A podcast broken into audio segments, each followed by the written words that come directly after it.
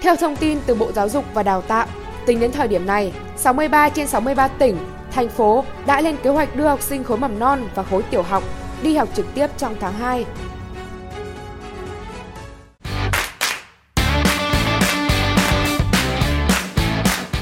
Có năm mươi ba trên sáu mươi ba tỉnh, thành phố cho trẻ em mầm non và học sinh tiểu học bắt đầu học trực tiếp từ ngày bảy tháng hai đến ngày mười bốn tháng hai. Ở khối trung học cơ sở, sáu mươi ba trên sáu mươi ba tỉnh, thành phố đã lên kế hoạch đưa học sinh đi học trực tiếp trong tháng hai. Trong đó có năm mươi bảy trên sáu mươi ba tỉnh, thành phố cho một trăm phần trăm số học sinh đi học trực tiếp từ ngày tám tháng hai. Ở khối trung học phổ thông, sáu mươi ba trên sáu mươi ba tỉnh, thành phố đã cho học sinh đi học trực tiếp vào ngày bảy tháng hai. Với khối đại học, một trăm phần trăm các cơ sở giáo dục đại học đã có kế hoạch tổ chức dạy học trực tiếp bắt đầu từ ngày mười bốn tháng hai. Trước đó, Bộ Giáo dục và Đào tạo đã ban hành công văn số hai trăm tám mươi ba bê giê giê đê tê, giê giê đê tê gửi Ủy ban Nhân dân các tỉnh, thành phố thuộc Trung ương về việc tổ chức dạy học trực tiếp tại các cơ sở giáo dục. Bộ Giáo dục và Đào tạo đề nghị Ủy ban Nhân dân các tỉnh, thành phố thuộc Trung ương căn cứ tình hình dịch tại địa phương, tính đến địa bàn cấp xã,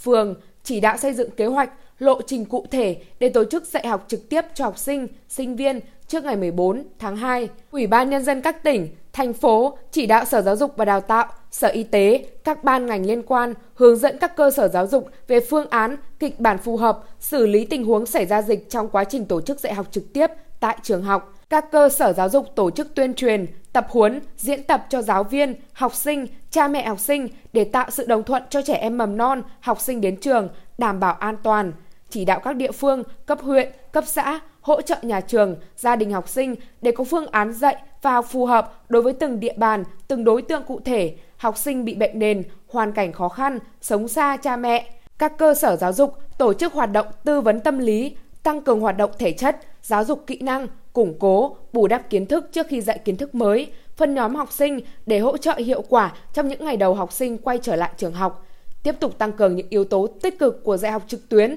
để hỗ trợ dạy học trực tiếp, tiếp tục triển khai giảng dạy các nội dung chương trình cốt lõi theo hướng dẫn của Bộ, đồng thời sớm xây dựng kế hoạch kiểm tra, đánh giá kết thúc năm học phù hợp.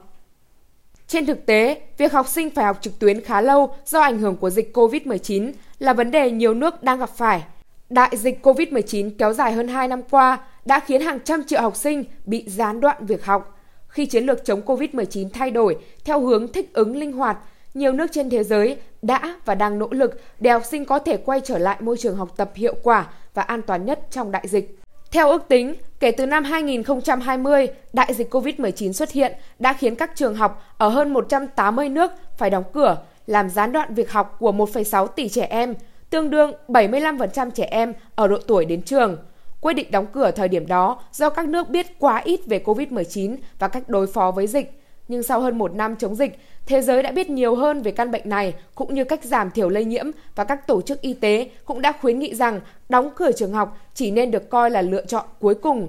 Trong khi đó, theo Tổ chức Giáo dục Khoa học và Văn hóa Liên Hợp Quốc UNESCO, đại dịch covid mười chín bùng phát hơn hai năm qua đã làm gián đoạn việc học của một phẩy bảy tỷ học sinh, sinh viên tại ít nhất một trăm chín mươi quốc gia và vùng lãnh thổ. Một năm sau đại dịch, gần năm mươi phần trăm học sinh toàn cầu vẫn bị ảnh hưởng vì trường học đóng cửa toàn bộ hoặc một phần. Thực tế này cũng ảnh hưởng tới hơn một trăm triệu giáo viên và nhân viên trường học. Rõ ràng là covid mười chín đã gây ra tình trạng khẩn cấp về giáo dục vô cùng nghiêm trọng, ảnh hưởng tiêu cực tới quyền học tập và hưởng các phúc lợi xã hội tại trường học, đồng nghĩa với việc tương lai và hạnh phúc của trẻ em cũng chịu tác động. Tổ chức Giáo dục, Khoa học và Văn hóa Liên Hợp Quốc UNESCO và Quỹ Nhi đồng Liên Hợp Quốc UNICEF nhấn mạnh trường học đóng cửa càng lâu, nguy cơ trẻ em và thanh thiếu niên mất đi tương lai càng cao. Hơn một trăm triệu trẻ em sẽ không đạt được trình độ đọc hiểu thông thạo tối thiểu do tác động của việc đóng cửa trường học. Khoảng hai mươi tư triệu trẻ em và thanh thiếu niên có nguy cơ bỏ học. Ngoài tình trạng hỏng kiến thức,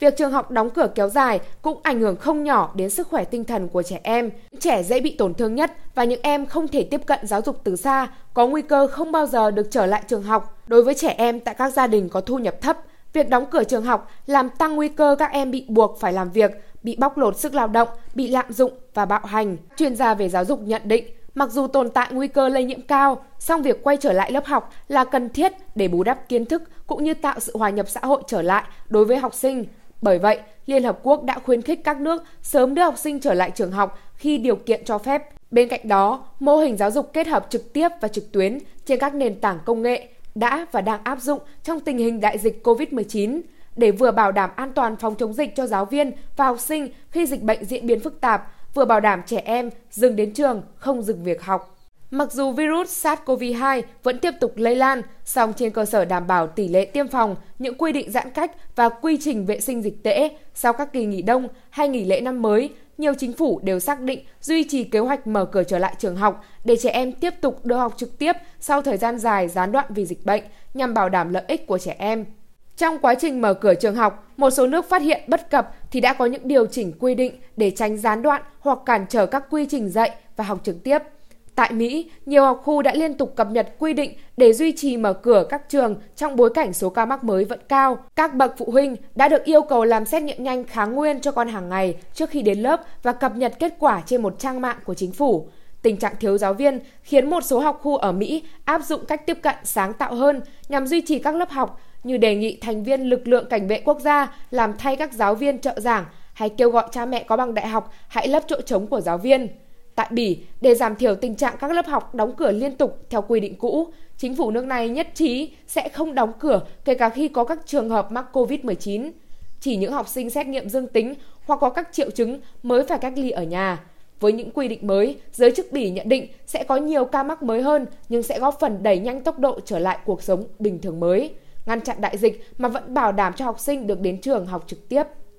Tại Israel, chính phủ nước này dựa trên kinh nghiệm rút ra từ những đợt dịch trước đã hiểu rằng đóng cửa trường học là một sai lầm, tác động tiêu cực tới trẻ em và phải tính tới những giải pháp khác nhằm duy trì việc học trực tiếp trên lớp, đồng thời bảo đảm cho học sinh an toàn và mạnh khỏe. Để trường học tiếp tục mở cửa, Israel đẩy mạnh thực hiện xét nghiệm, nhất là xét nghiệm nhanh kháng nguyên tại nhà. Hiện một phần tư trẻ em trong độ tuổi từ năm đến mười một tuổi tại Israel đã được tiêm phòng nên việc mở cửa trường học rất thuận lợi. Quy định đeo khẩu trang vẫn được duy trì, đồng thời các lớp học được chia nhỏ để giãn cách học sinh. Ai Cập thì đã đề ra mười quy tắc vàng để ngăn ngừa virus, đảm bảo an toàn cho học sinh khi quay trở lại trường học. Dinh cần đảm bảo ngủ đủ, sử dụng đồ cá nhân khi ở trường, không chạm vào đồ dùng của người khác, thường xuyên rửa tay với xà phòng và nước để phòng ngừa tất cả các bệnh truyền nhiễm, tránh bám vào thanh vịn, cầu thang hay lan can trừ khi cần thiết, ghi nhớ giữ khoảng cách an toàn với người khác. Đối với lớp học, điều kiện tốt nhất để phòng dịch luôn là không khí tự nhiên. Australia cũng tiếp tục thực hiện kế hoạch mở cửa trường từ đầu tháng hai dù số ca mắc mới tăng, kể cả trong nhóm trẻ em. Một số bang tại Australia ưu tiên xét nghiệm sàng lọc để phát hiện sớm ca bệnh nhằm mở cửa trường học an toàn. Hai bang đông dân nhất của Australia là New South Wales và Victoria sẽ xét nghiệm sàng lọc cô vít mười chín cho học sinh mỗi tuần hai lần nhằm giảm thiểu nguy cơ lây nhiễm dịch bệnh tại trường học. Các trường cũng sẽ hạn chế tối đa tiếp xúc giữa các nhóm lớp cũng như hạn chế khách tới trường. Bên cạnh đó, các trường cũng đưa dự phòng nhân viên, trong đó có việc sử dụng giáo viên đã nghỉ hưu hoặc đang đi học tham gia giảng dạy nếu thiếu giáo viên. Tại Nhật Bản, nước này quyết định rút ngắn thời gian đóng cửa lớp học và trường học có ca dương tính từ bảy ngày xuống còn năm ngày. Ngoài ra, các trường học cũng cần lưu tâm tới việc đảm bảo cơ hội học tập cho học sinh, đưa ra quyết định về việc đóng cửa lớp học hay toàn bộ trường học một cách linh hoạt. Trong khi đó, Ấn Độ quyết định mở cửa trở lại trường học ở hầu hết các bang từ ngày bảy tháng hai khi số ca mắc mới trên cả nước có xu hướng giảm. Còn tại Lào, để được mở cửa, các trường phải tuân theo các quy định trường học an toàn được Ủy ban Quốc gia Lào về phòng chống cô vít mười chín phê duyệt, bao gồm đáp ứng bảy mươi phần trăm trở lên, mười biện pháp và bốn mươi khuyến nghị do Bộ Giáo dục và Thể thao đưa ra. Nhìn chung, các chuyên gia đều nhận định để đảm bảo cho trẻ trở lại trường học an toàn thì các nước vẫn phải tiếp tục đẩy mạnh chiến dịch tiêm phòng cô vít mười chín, từ tiêm vaccine cho người lớn trong nhà, tiêm mũi tăng cường cho người cao tuổi đến tiêm phòng cho các nhân viên trường học và trẻ nhỏ. Bản tin của chúng tôi đến đây là kết thúc. Cảm ơn quý vị và các bạn đã quan tâm và theo dõi. Xin kính chào và hẹn gặp lại!